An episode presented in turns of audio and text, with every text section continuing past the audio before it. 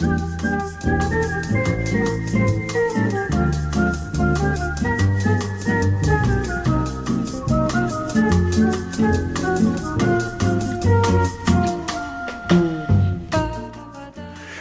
this is Big Talk. Michael Glab here. If you tuned in last week on WFHB 91.3 FM Bloomington, or you listened to our podcast on WFHB.org, you heard part one of our conversation with Kel McBride, the lively death lady who's made a name for herself, among many, many other things, as a certified end of life specialist.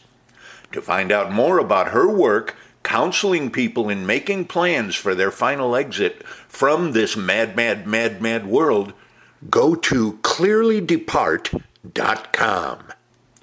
Now, towards the end of last week's edition, we started delving into all the other things Kel McBride has done around these parts to make herself a Bloomington institution.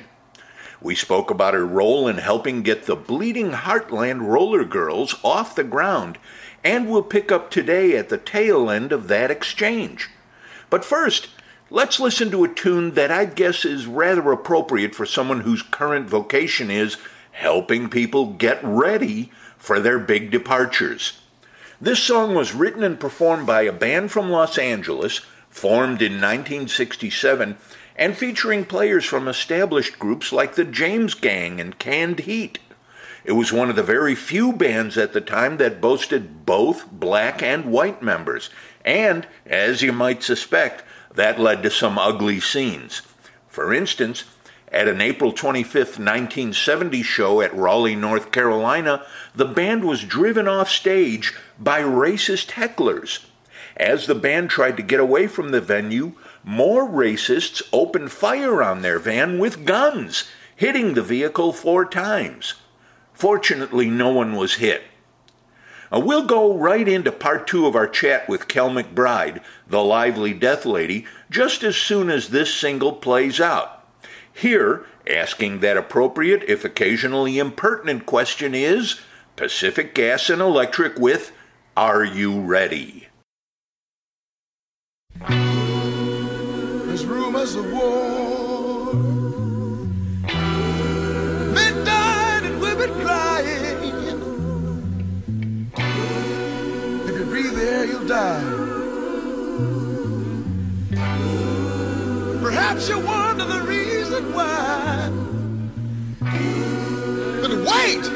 Don't you worry.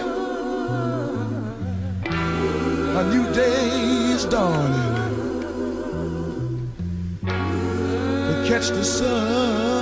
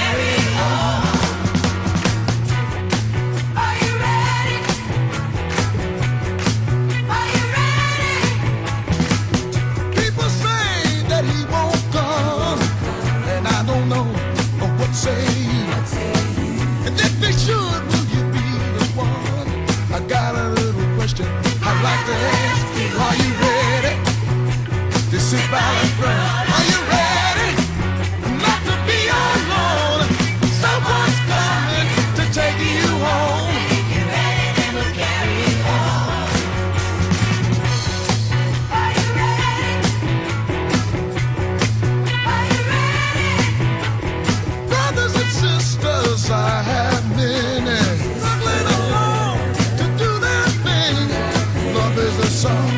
It's better than it.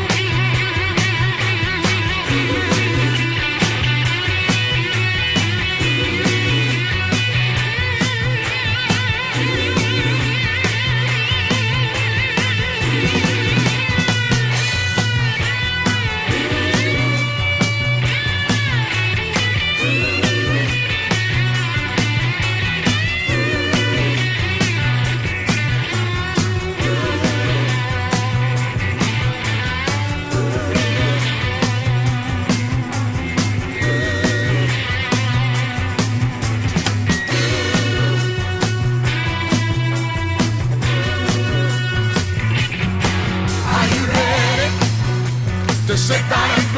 Are you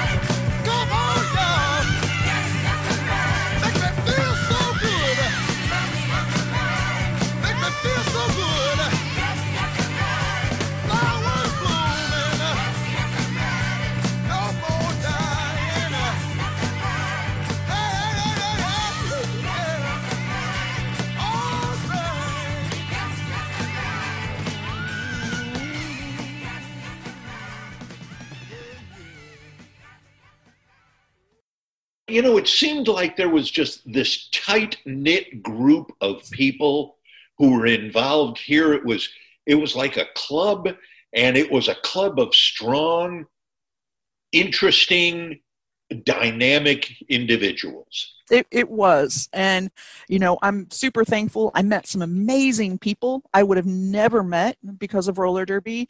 Two or three of them are, I would say, part of my core friendship group. And that wouldn't have happened without roller derby. And I think that's amazing. There are definitely people that started back then that are still involved in roller derby in some way, shape, or form. So it's amazing. It truly surprises me how long that project endured. I've started a lot of projects with people, and this one lasted longer than any of them. Now, along about the time that I first met you and was finding out about roller derby and all here, then I learned that you had recently, at that time, like I say, about 10 or 11 years ago, at that time had been involved with something called Eroticon. hmm Now, what was that? So at the time, I was a sexuality educator as well as I worked at the Kinsey Institute for a while in their Oh. libraries and archives. It was a wonderful place. And during that time, I was trying to figure out how to help people with behavior change. HIV AIDS was still a huge issue at that time. We didn't have the detailed cocktails of medications that were available. So I was trying to figure out ways to help people adopt both safer sex sorts of um, behaviors as well as getting into relationships and staying in relationships with quality communication and really clear understanding of what people's needs and wants were. So I was trying to figure out how to do that. And I found some research that said that the more comfortable someone is with their own sexuality, the more likely they are to communicate with their partners about what they want for pleasure as well as what they wanted for protection. Uh-huh. I started thinking like, how can I make people more comfortable with their own sexuality? I did some, you know, looked around, tried to see what other people were doing, and found out about some events in London that were amazing. And basically, they were live events that celebrated sexuality. So there wasn't any sex that was happening at these events, but it was like fantasies up on stage as well as people dressing up and having you know kind of costume aspects to things. They liked the sexy dancing. Sometimes there were little play spaces that people could act out little things but nothing again illegal or inappropriate to happen in public. So I know of 12 weddings that have happened from those 10 years, as well as numerous people who tell me that they were much more comfortable asking for condoms and birth control because of their comfort. So, You're saying this thing went on for 10 years? 10 years. We hosted, what was it at the end? 27 events in 10 years. At what kind of places? Um, it was all at a club in Bloomington. Well, and one time we did an event in Indianapolis, but the event, the the club was called Mars. It was called Axis. It was called Jake's. It was called the Walnut Street Tap because it was a 10 year project. Anybody familiar with that building knows that in the past it had rotated um, names and ownership a little bit there. So yeah, we were we utilized that space and it was wonderful and perfect for us. We ended up quitting after 10 years because it got too big. Our oh. last event had 1,100 people at the club, aka breaking every fire code available.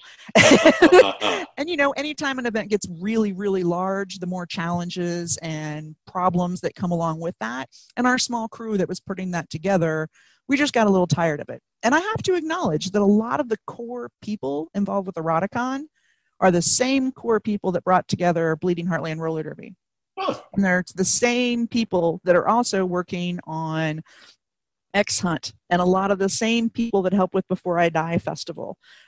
Eroticon was a start for me, and the friendships and connections and skill sets that we all developed in that time have served a lot of us very well in creating new events. Now, you seem to be in tight with a certain uh, generation of people who went to Indiana University. Did you go to Indiana University? Yeah, I've got my undergraduate and my graduate degree here. And you kept in touch with a great number of people. I guess, were you then a contemporary of uh, people like Tony Brewer?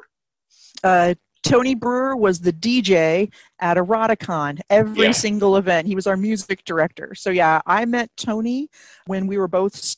Was I still in school? I think I had dropped out at that point in time. But yeah, he, he was living in Collins, and I met him through a bunch of my friends that were living in Collins. Yeah, I took a mm-hmm. couple years off and drove all around the country for a while, and then came back. But yeah, I met a lot of those people in 1989, 1990, 91 that are some of the core people still in my life and a lot of those folks are still the core folks involved in these projects i feel like when i'm putting something together my goal is to give people the opportunity to do something they already want to do Now, you seem to me to be a person who does what you want to do. Now, I like that. I find that really alluring as a as a human being. But a, a lot of people in this culture, in this country, don't like that in a woman. i don't know about the woman part of it but i will say that it is related to death Oh! I find that most people who have had any sort of near death experience or quick, not quick, but um, strong experience with their mortality realize that how important it is to live the life that they have fully. And I had one of those connections happen to me in the early 90s that stressed me out and made me wonder if I might die. And I didn't. And when I didn't, I made the commitment that I was going to live the life I wanted to live. And that's part of the reason I do all this stuff. You know, I want people to have fun. I want people to have joy. I want people to live the life as fully as they can that they get. There's a poem talking about how everyone, when they die, starts with a birth date, a dash, and a death date. And the goal is to live the dash as fully as possible. So, you know, this event this weekend is about the dash. It's about having a good time, connecting to your community, having fun, being creative, giving back. Um, so, yeah, I, I think that that has been an inspiration, um, as well as making me focus on the core elements of life birth, sex, and death. And let's uh, give some detail about that again. It's the X Hunt. It's Bloomington's quirky scavenger hunt. It's all done online. It's uh, from Friday morning, February 26th, through Sunday, February 28th at about 10 o'clock uh, p.m. that day. Not Uh, about if- exactly 10 p.m. Exactly. exactly. Now, if you're interested in uh, finding out about this, go to Facebook and just type in X hyphen Hunt Bloomington, up in the little search box and you'll get right there. There's so much more that you have done. How about this? You are the head Krampus wrangler. I am. And you know what? That is also about ethics and morals, too. Everyone seems to think it's just this party where we're trying to scare people and it's just these beasts. But the legend of the Krampus is all about accountability. It's about that there are consequences for bad behavior. So, I mean, especially in the last few years we've been living in, a lot of people haven't had to experience the consequences of their behavior. And I appreciate the legend of the Krampus for that very reason. And for people who aren't familiar with the Krampus, Krampus are the evil side, I don't want to say evil, it's sort of like the dark sidekick of St. Nicholas, um, Ah. which was our root for Saint, Santa Claus. So St. Nicholas keeps a list of who's been naughty or nice in essence. He gives the good kids uh, toys and presents and fruit and candy. And if they're on the naughty list, he sends the Krampus after them. And the Krampus are these tall, hairy beasts with long um, horns and claws that frighten, terrify, and might even carry you away in a sack back to their lair. Bloomington Krampus is one of the largest Krampus events in the country. I believe there's only two others that have now just recently got to our numbers. Um, in 2019, which was our last in person event, there were 5,000 plus people in the crowd watching that event, which is a substantial event for a size our town, a town our size. So You're not kidding. Now, how did you handle it this past Christmas season, December 2020, during this lockdown?